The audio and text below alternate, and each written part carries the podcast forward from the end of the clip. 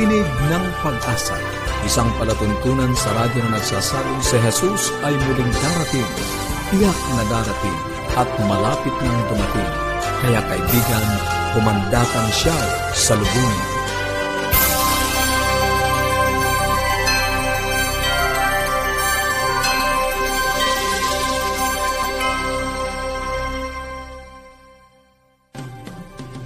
Maligaya at puno ng pag-asang pakikinig mga kaibigan. Kami po ang inyong mga lingkod, Pastor Ner Caranza. At Meloo. Nag-aanyaya na samahan niyo po kami sa loob ng 30 minuto upang atin pong pag-usapan at talakayin ang mga bagay na makapagpapalusog ng ating uh, samahan sa ating tahanan at higit sa lahat sa pagtuklas ng pag-asang nagmumula sa salita ng ating Panginoong Diyos. Binabati natin ang ilan sa ating mga taga-subaybay, si Jacqueline Imon at uh, Rosendo Adlawan. Maraming salamat sa inyo pong uh, pag-follow sa ating uh, programa. programa. Hello po sa inyo. God bless po sa inyong patuloy na pagsubaybay. Mga kaibigan, kami po ay patuloy na namimigay ng mga aklat at aralin sa Biblia. At ito po ang ilan sa mga booklets. Ano po, kung nais yung makatanggap, makipag-ugnayan lang po kayo sa amin. Maaari po kayong tumawag or mag-text. Kung kayo po ay mag-text, i-text ko po ang inyong kompletong pangalan at kompletong address para makarating talaga sa inyo itong mga babasahin na ito. Ang atin pong numero? Sa Globe, 0917 777. Acha Smart 0968 8536 0917. Maaari din po kayong mag-iwan ng comments sa ating Facebook page. Ang ating page forward slash AWR Luzon, Philippines or mag-send ng email sa connect at adventist.ph. Para naman po sa mga karagdagang Bible study resources, Bible study guide, meron po tayong pang-bata at meron pong pang-adult. Maaari nyo pong i-visit. Ito po ay readily downloadable, available na mga materials puntahan nyo lang po ang bibleschools.com forward slash Central Luzon. Magpapatuloy po tayo at dadako na po tayo sa ating uh, bahaging buhay pamilya. Makakasama pa rin natin si Ma'am Delba de Chavez upang ipagpatuloy ang atin pong naputol na pakikinig sa kanila pong pagtalakay sa paksang appreciation.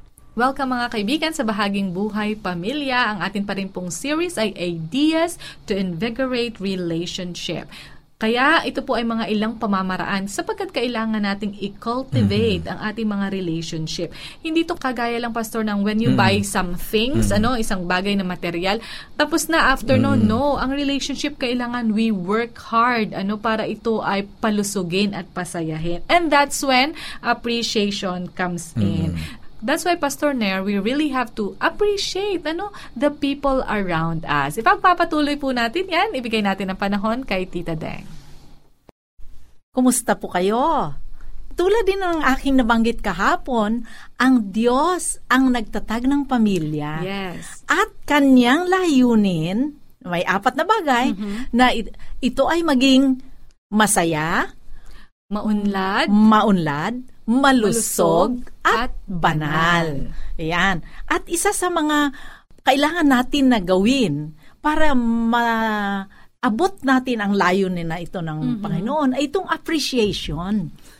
Ang i-appreciate mo yung klase ng behavior. Eh hindi naman siguro flattery pagsasabihin natin na, ay, napakasarap ng luto mo. Pero parang mas masarap pa kung yan, di merong, may ganun din naman ng konti.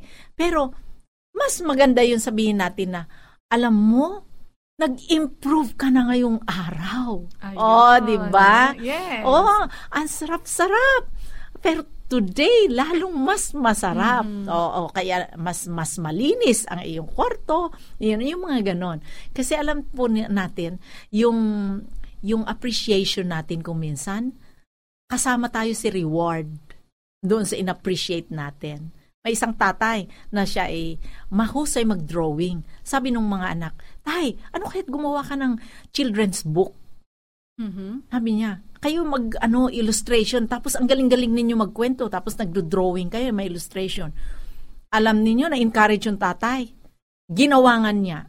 At, at yung kita niya doon sa libro, yun ang pinagpaaral niya sa kanyang mga anak. Oh, di ba? Kaya appreciation goes a long way at kasama ka pa, ikaw na nag-appreciate, kasama ka dun sa reward. Mhm. Oh, ang galing-galing talaga. eh pero, oh, paano naman? Kung effort na effort ka, hindi man lang ikaw makarinig ng thank you. Oh, paano yun? 'Di ba? Tulad ni Agnes, laging masasarap siya, special, pinaglalaanan niya talaga ng mahabang panahon yung pagluluto niya sa para sa kanyang pamilya. Pero wala man lang siya naririnig habang kumakain. Sarap na sarap sila. Pero ibig sabihin, wala man lang sabi, ang sarap nito, Nay. Uh, wala man lang, pati sa asawa niya. Na pagkalipas sa isang linggo, alam niyo ang ginawa niya? Binago niya. Ordinaryo na lang ang luto. Tinamad na. Oo, kung tinamad, wala man lang marinig eh, na uh, appreciation. Kaya, aba, pagkatapos ng isang linggo, galit na ang asawa. Sabi niya, ano ba naman itong mga kinakain natin? Si. Parang ano, oh, di Ang bilis ba? pansinin ng pangit. Yes, yun ang sinasabi ko. Pero yung mabuti Mhm. ay nakakaligtaan natin. O di pati yung mga anak, nagreklamo na rin. Sabi niya, bakit, nay, parang hindi na nagaanong masarap. Mhm. Sometimes losing something often highlights its value. Oh, di ba? Doon mo mapapansin na, ay, Kapag wala na. wala na. Yes. Bakit nami-miss ko? Mhm. O yan. Di ba sa tahanan may mga ganyan. Kaya ang aking mga anak, palibasa mga grown-ups na, pagdadating sila sasabihin na, Mother, naalaala namin yung luto mong ganito. Aha, Pwede ba? O, kaya-kaya naman nilang lutuin yun. Pero feel na feel ko naman, I'm needed, I'm needed. O, kasi Right. nung nagsialis na sila, parang hindi na ako nagluluto noon. Mhm. O tapos sa kanila naman, ay, wala nang nagluluto ng ganon. O kaya parang loss sa kanila yon. Ngayon, nung umuwi sila, when they asked me to cook, I did, na, na-feel ko naman appreciated ako. Yan, ganun lang. K- Simple. May assignment ulit ako ngayon. Aha. Okay? Ngayon naman, gagawin natin, isusulat nyo lahat yung ina-appreciate nyo sa bawat member ng inyong family. At pwede rin ninyong gawin ito sa mga friends. Sulat nyo sa separate paper. 'di ba? Iba't iba. Isa't isang paper para ano. Ilalagay mo doon, ano ang ina-appreciate ko dito sa taong ito, sa aking anak na bunso, o kaya sa aking asawa. Kaya hiwa-hiwalay na paper yan, syempre. Tapos, ah, ano ang meron sa kanya, itong aking anak o asawa o kaibigan, na ako'y natutuwa na siya ay kabahagi ng aking pamilya o close sa akin. Yan. Pangalawa yon. Pangatlo, ano pang isusulat? Ano naman yung mga effort na ginagawa niya na it deserves a word of thanks? Mhm. Okay? That's the third. And then, pang-apat, ano yung mga unique na gifts niya na makikita mo na ito ay pagwala ito, yung hindi niya ginawa, ay kakulangan sa inyong pamilya. Yeah. Di ba? Mhm. And you want them to continue doing that. So, pag sinulat ninyo doon yung ano, ulitin ko, number one, ano yung ina-appreciate mo sa taong ito? What, what do I appreciate most about this person? Sa anak mo, sa asawa mo, lahat yan dapat meron, isa-isa. Bawat uh, member ng family may isang paper siya. Okay, number two, what is it about them that make me glad to be in the same family? Ano yung meron sa kanya? O kasi ako may anak ako na siya yung joker. Aba pag wala siya sa pamilya, hindi di kulang ano, hindi hindi masaya. O di ala, ah, tanda ko Melo, ang iyong father. Ah, nako pala biro yan. O so may mga ganon, mami-miss natin yon. So we have to appreciate that. Tapos kung hindi naman sila joker o kung ano man, ano yung effort na ginagawa nila that deserves a word of thanks. Okay? At yung pangapat, ano yung unique na skills nila o gift o talent nila na nagbibigay sa pamilya ng uh, ibig sabihin ng kaligayahan hindi lang ikaw sa buong pamilya na ito na ayaw mo itong mawala you cannot live without Okay? So after making your list, ito yung sunod na list. Ano naman yung mga gagawin mo to show appreciation? Ayun. Yan. Okay. Hindi pwedeng tapos lang doon, ma'am, no? Ang napaka-practical po ng ating mga sharing ngayon. Ako talaga ay nabibiyayaan. Ano po? Kasi normal talaga sa atin. Ewan ko ba, bakit ganun talaga ang inclination nating mga tao, no? Sobrang dali natin makita yung mali. At ang dali nating ispat, i-mention, pero ang damot natin magbigay ng appreciation. Yeah. Kaya gustong gusto ko po yung binanggit nyo kanina na even when necessary to point out mistakes, talagang siguro nakita nyo na lang ay mali appreciate the effort. Kasi ito talaga nakakapagpasaya at hindi natin alam yung impact nito sa mga effect nito sa ating mga kasambahay. Ano po? Ah, yung point nyo pong isang binanggit, gusto ko rin to. I-celebrate natin yung behavior na gusto natin na makita kung gusto natin yung mga anak natin lumaki na marunong mag-appreciate. Simulan po natin silang i-appreciate ngayon Tama. habang sila ay lumalaki. And you, parents should set the example. Right. Kasi yes, pag ma'am. nakita nila nag-appreciate yung tatay sa kanilang nanay, Mm-hmm. ganon din ang nanay sa kanilang tatay. May example sila kung paano pag-appreciate. At mayroon pa akong Ay, quote oh, for the po. day. Quote Okay. for the day. A word of thanks each day is a great thing to say. Yan. a Wow, word of ganda. thanks each day is a great thing to say. At ganun Mm-hmm. din, pasalamatan natin ang Diyos sa ating pamilya. yes. Of course, walang pamilya kung wala ang Diyos. Yes. Saktong-sakto po ang ating topic sapagkat Pastor Nair, sa buwan ng November, 'di ba sineselebrate natin ang Thanksgiving. Oh. Yes. Kaya ito'y napapanahon na let's create na yung isang positibo na environment na nai-express natin yung ating pasasalamat Oh, pag-appreciate. Oo, tama. yes. Sa idiniin ni.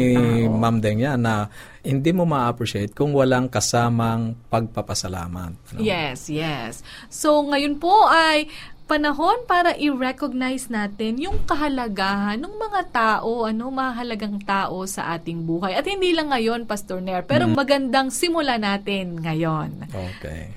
I-exercise natin o practice natin yung pagtingin sa kahit na maliit basta magandang ginawa ng isang tao sa atin. Kung kayo mga kaibigan na may mga katanungan or ano man po ang nais ninyong iparating sa amin, maaaring nagnanais po kayo makatanggap ng mga aklat na atin pong pinamimigay or mga aralin sa Biblia. Makipag-ugnayan lang po kayo sa amin ang ating mga numero Sa Globe, 0917-1742-777. At sa Smart, 0968-8536-607. or mag-leave ng message sa atin pong Facebook page forward slash AWR Luzon, Philippines. Maraming salamat po sa mga patuloy na sumusubaybay, nagla-like, nagfa-follow at nag-share ng ating pong programa sa kanilang mga kaibigan. Kung naisin man pong mag-send ng email, maaari niyo po itong ipadala sa connect at adventist.ph. Ngayon po ay pasimulan na natin ang pag-aaral ng banal na kasulatan ng salita ng Diyos. Pinagpapatuloy pa rin po natin ang series na Apokalipsis ngayon. At may panibago po tayong paksa ang pagbabalik ni Jesus. Nako sa mga hinaharap po natin na kahirapan, bagyo, sunod-sunod na mga kalamidad, ano po ay talagang kaasam-asam ang pagbabalik ni Jesus. Ito po ang ating mga tatalakayin at ang una pong bahagi ay ang pag-agaw or rapture. Ito po ay dadalhin sa atin ni Pastor Nair Caranza. Ibigay natin sa kanya ang panahon. Pastor? Maraming salamat Melo, tama ka. Sa panahon natin ngayon na talaga namang maraming kalamidad at mga hindi inaasahang pangyayari ang dumarating sa atin ay talagang aasamin mo na dumating na ang ating Panginoong Diyos. At sa Biblia ay talaga namang ah, ito ay mga palatandaan ng kanyang malapit na pagbabalik. At bukod pa diyan, Melo, mahalaga ang paksang ito sapagkat kadugtong ito ng ating pag-aaral nung isang linggo. Ano? Tumutugon ito sa paniniwala na kapag ang tao ay namatay ay dumidiretso sa langit o sa impyerno o kaya ay sa purgatorio ay pagsalungat ito sa katotohanan na nang itinuturo ng Biblia tungkol sa pagbabalik ni Jesus. Sapagkat kung ang mga namatay nga naman ay naroon na, eh sino pa ang bubuhayin ni Jesus sa kanyang pagbabalik? Correct. Mm. At uh, sinabi ng Biblia na sa kanyang pagbabalik ay bubuhayin niya ang mga namatay. At ang isa pang paniniwala na sasagutin o lilinawin ang ating pag-aaral ngayon at sa mga susunod ay ang paniniwala ng lihim na pag-angat o pag-akyat o secret, Secret rapture, Ano? yes. ano ba ang sinasabi ng Biblia tungkol sa pagbabalik ni Jesus? Yan ang ating ah, sasagutin sa mga pag-aaral na ito at sa mga susunod pang pag-aaral. Sa pagpapasimula ay pakinggan natin ang sinabi ni Pablo sa aklat ng Hebreo, Kabanatang Siyam, talatang 28. Ang sabi dito ay, gayon din naman si Kristo na inihandog na minsan upang dalhin ang mga kasalanan ng marami ay magpapakita sa ikalawang pagkakataon. Ito ay tumutukoy sa pagbabalik ni Jesus. Hindi upang harapin ang kasalanan, kundi upang iligtas ang mga sabik na naghihintay sa Kanya. Ang magandang balita ngayon ay si Jesus ay darating muli, sangayon sa talatang ito. Darating siya upang tanggapin ang mga naghihintay sa Kanya. Magandang balita para sa mga nag-aantay sa Kanya. At alam ko o alam natin na marami talagang mga tao sa mundo ngayon ang nag-aantay sa pagbabalik ni Jesus.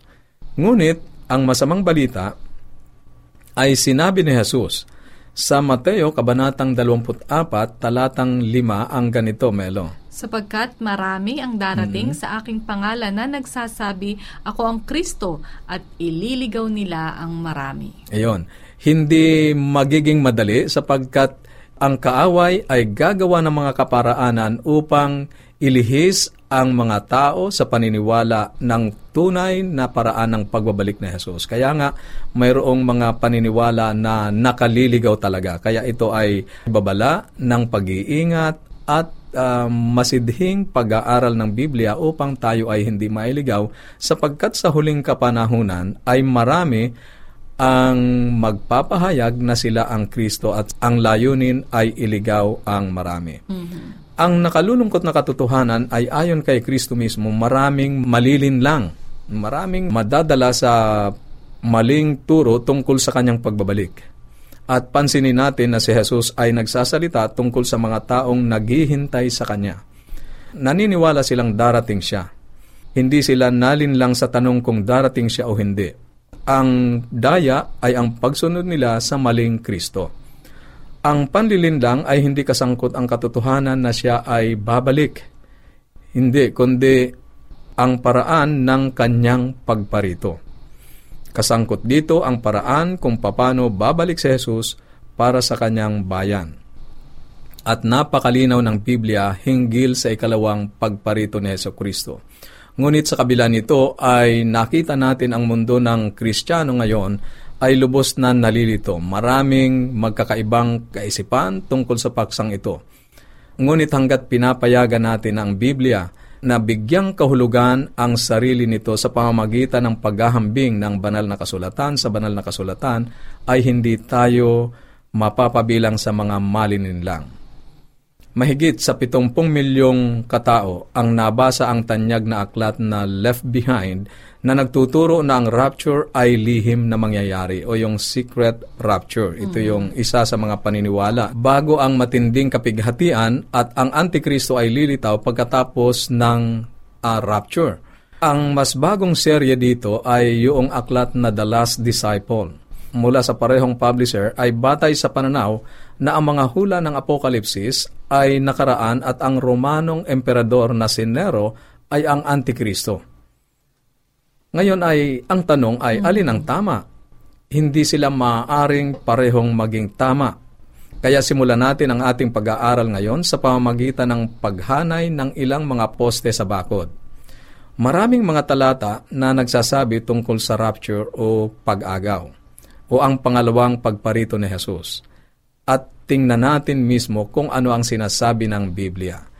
Sa Mateo, Kabanatang 24, talatang 27 ay... Ito po ang sinasabi, sapagkat gaya ng kidlat na nanggagaling sa silangan at nagliliwanag hanggang sa kanluran, gayon din naman ang pagdating ng anak ng tao. Yan, maliwanag yan, Melo. Maaari nating makita ang pagparito ng ating Panginoon.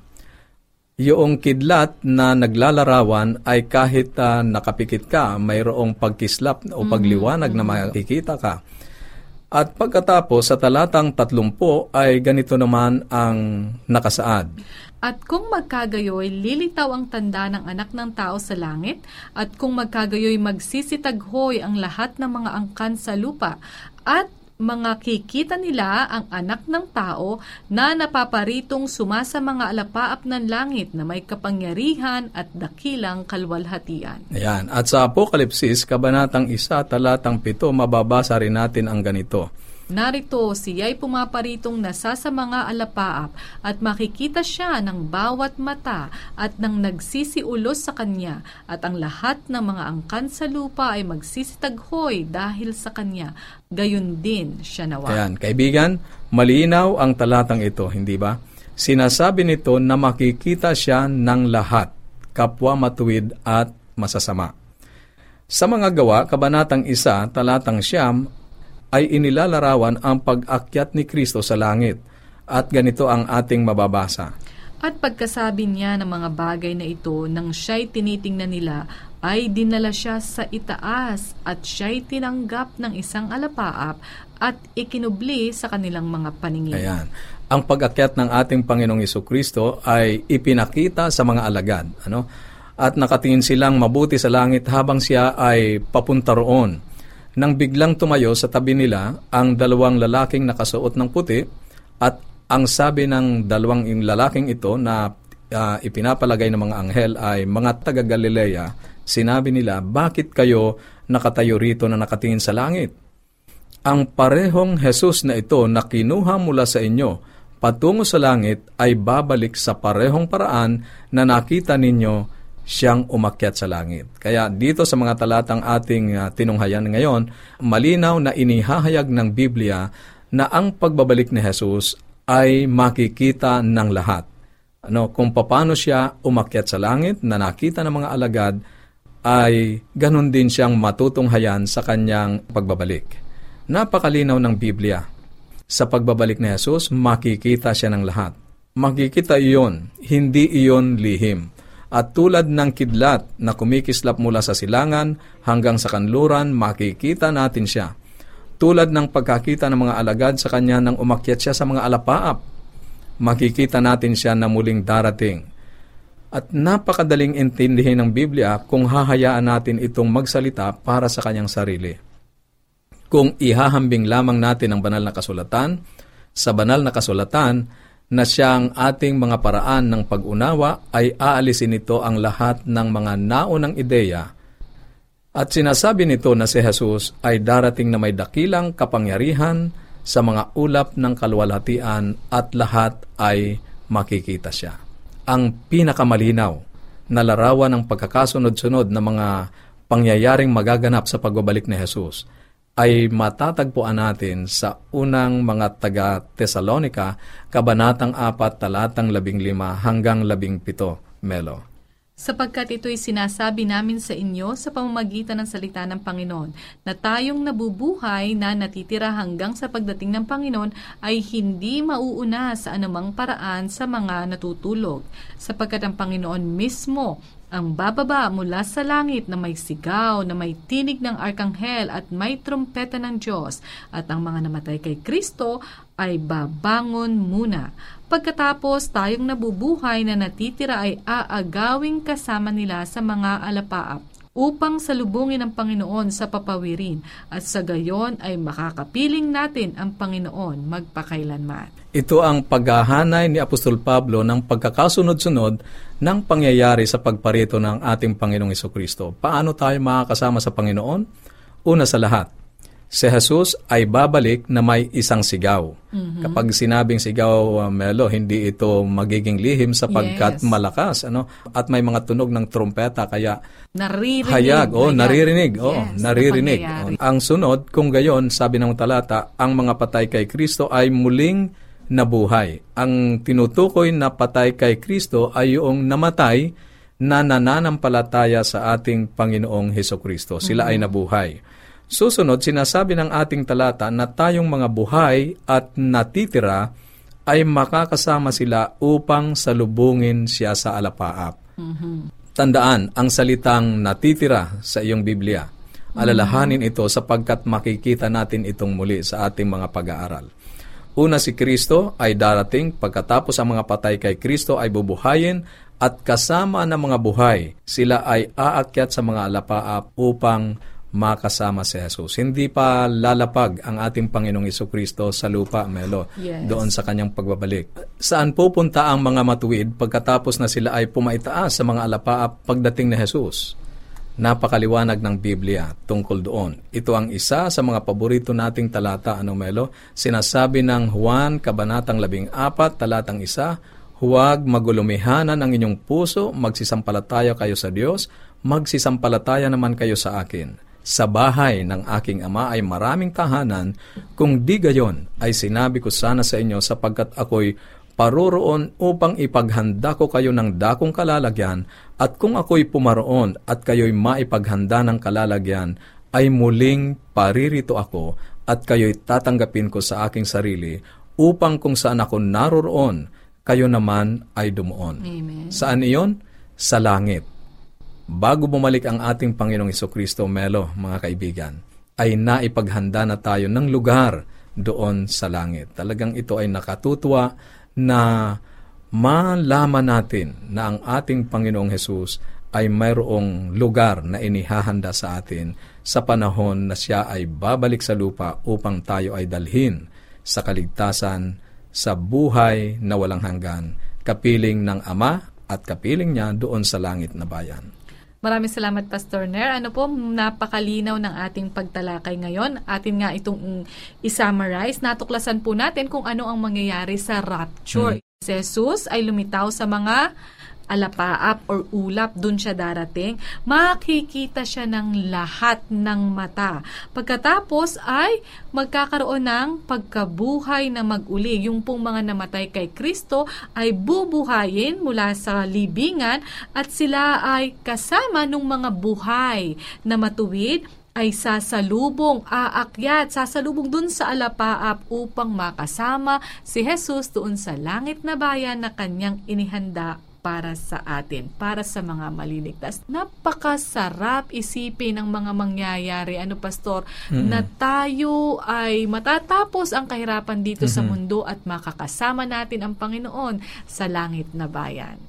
Ang sinasabi ni Apostol Pablo tungkol sa pagbabalik ng ating Panginoong Kristo ay ito ang dakilang pag-asa ng Amen. mga Kristiyano o mga mananampalataya.